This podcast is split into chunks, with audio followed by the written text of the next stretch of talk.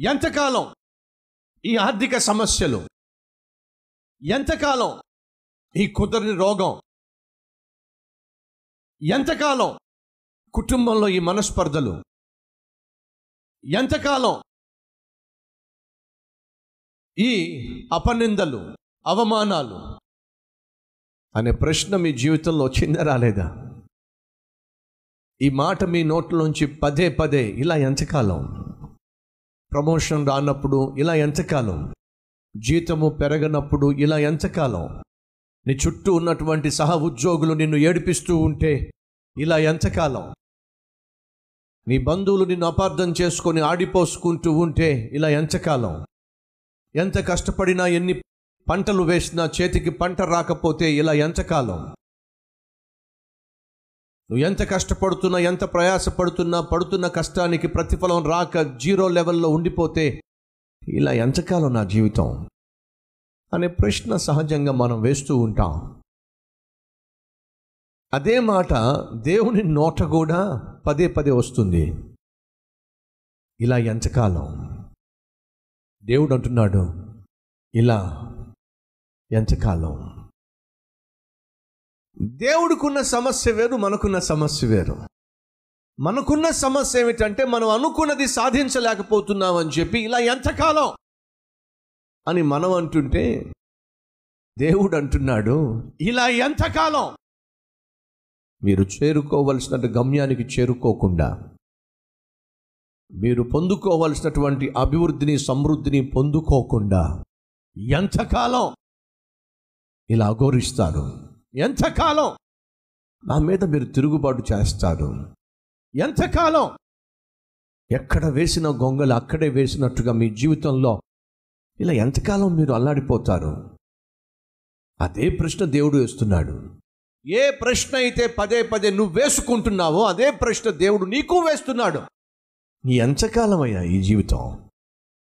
ఎంతకాలమయ్యా ఈ దుర్భర పరిస్థితి? ఎంతకాలమయ్యా ఈ దరిద్రం? ఎంతకాలంగా ఇలా దౌర్భాగ్యుడిగా ఉంటావు? ఎంతకాలం ఇలా నిరుత్సాహ నిస్పృహలో ఉంటావు? నీకోసం నేను ఉన్నతమైనటువంటి భవిష్యత్తును దాచిపెట్టాను. నీకోసం నేను శ్రేష్టమైనటువంటి జీవితాన్ని అట్టిపెట్టాను. సకల ఆశీర్వాదాలు నీకోసం నేను దాచిపెట్టాను. వాటిని పట్టించుకోకుండా వాటిని అనుభవించకుండా వాటిని అందుకోకుండా వాటిని పొందుకోకుండా నువ్వు చేరుకోవాల్సిన స్థానానికి చేరుకోకుండా ఎంతకాలం ఇలా ఏడుస్తావు నువ్వు?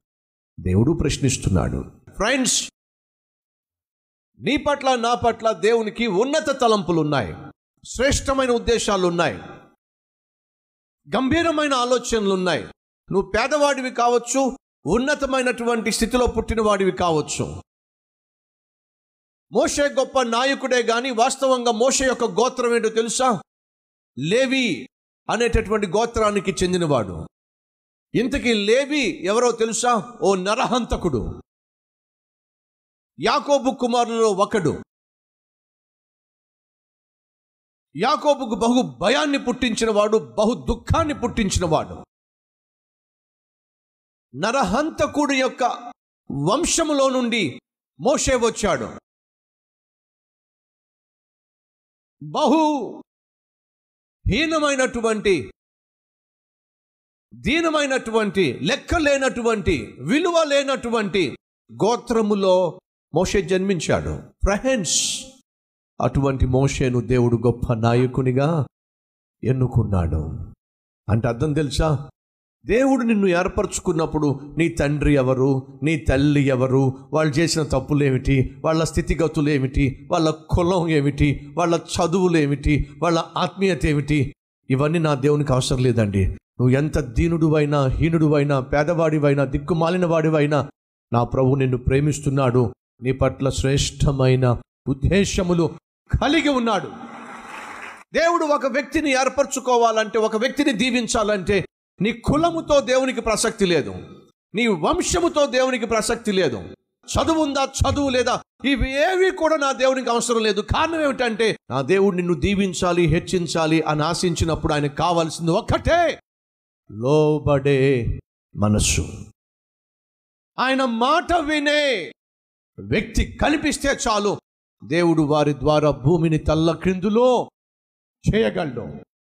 యేసుక్రీస్తు ఏర్పరచుకున్న పన్నెండు మంది శిష్యులలో సుమారు ఆరుగురు ఏడుగురు చేపలు పట్టేవాళ్ళే. పెద్దగా చదువుకున్న వాళ్ళు కాదు. పెద్దగా చదువుకున్న వాళ్ళు కాదు పెద్దగా జ్ఞానం ఉన్నవాళ్ళు కాదు. అటువంటి పామర్లను అటువంటి జాలర్లను యేసుక్రీస్తు ఏర్పరచుకొని ఏం చేశాడో తెలుసా? భూమిని తల్ల క్రిందులు చేసి పడేశాడు. నా దేవునికి కావలసింది లోబడే మనస్తత్వం. నా దేవునికి కావలసింది లోబడే వ్యక్తిత్వం. ఆ లోబడే వ్యక్తిత్వం దేవునికి ఉంటే చాలు.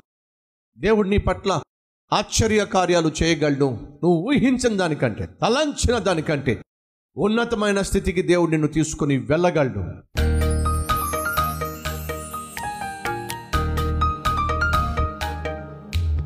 పరిశుద్ధుడవైన తండ్రి నాయన ఈరోజు మేము ముందడుగు వేసే ఆత్మీయులుగా మమ్మల్ని మలచండి. సాతానుకు లోకానికి శరీరానికి లొంగకుండా వంగకుండా మాట వినకుండా నీకు లోబడి నీ చిత్తమునకు లోబడి నీ పట్ల మిక్కుటమైన విశ్వాసము కలిగి ముందుకు సాగి విజయం సాధించి జయ జీవితాన్ని మేము జీవించి చేరుకోవలసిన గమ్యానికి చేరుకొని నిన్ను మహిమపరిచేటటువంటి ఆత్మీయులుగా మమ్మను మలచమని యేసునామం పేరట వేడుకుంటున్నాము తండ్రి.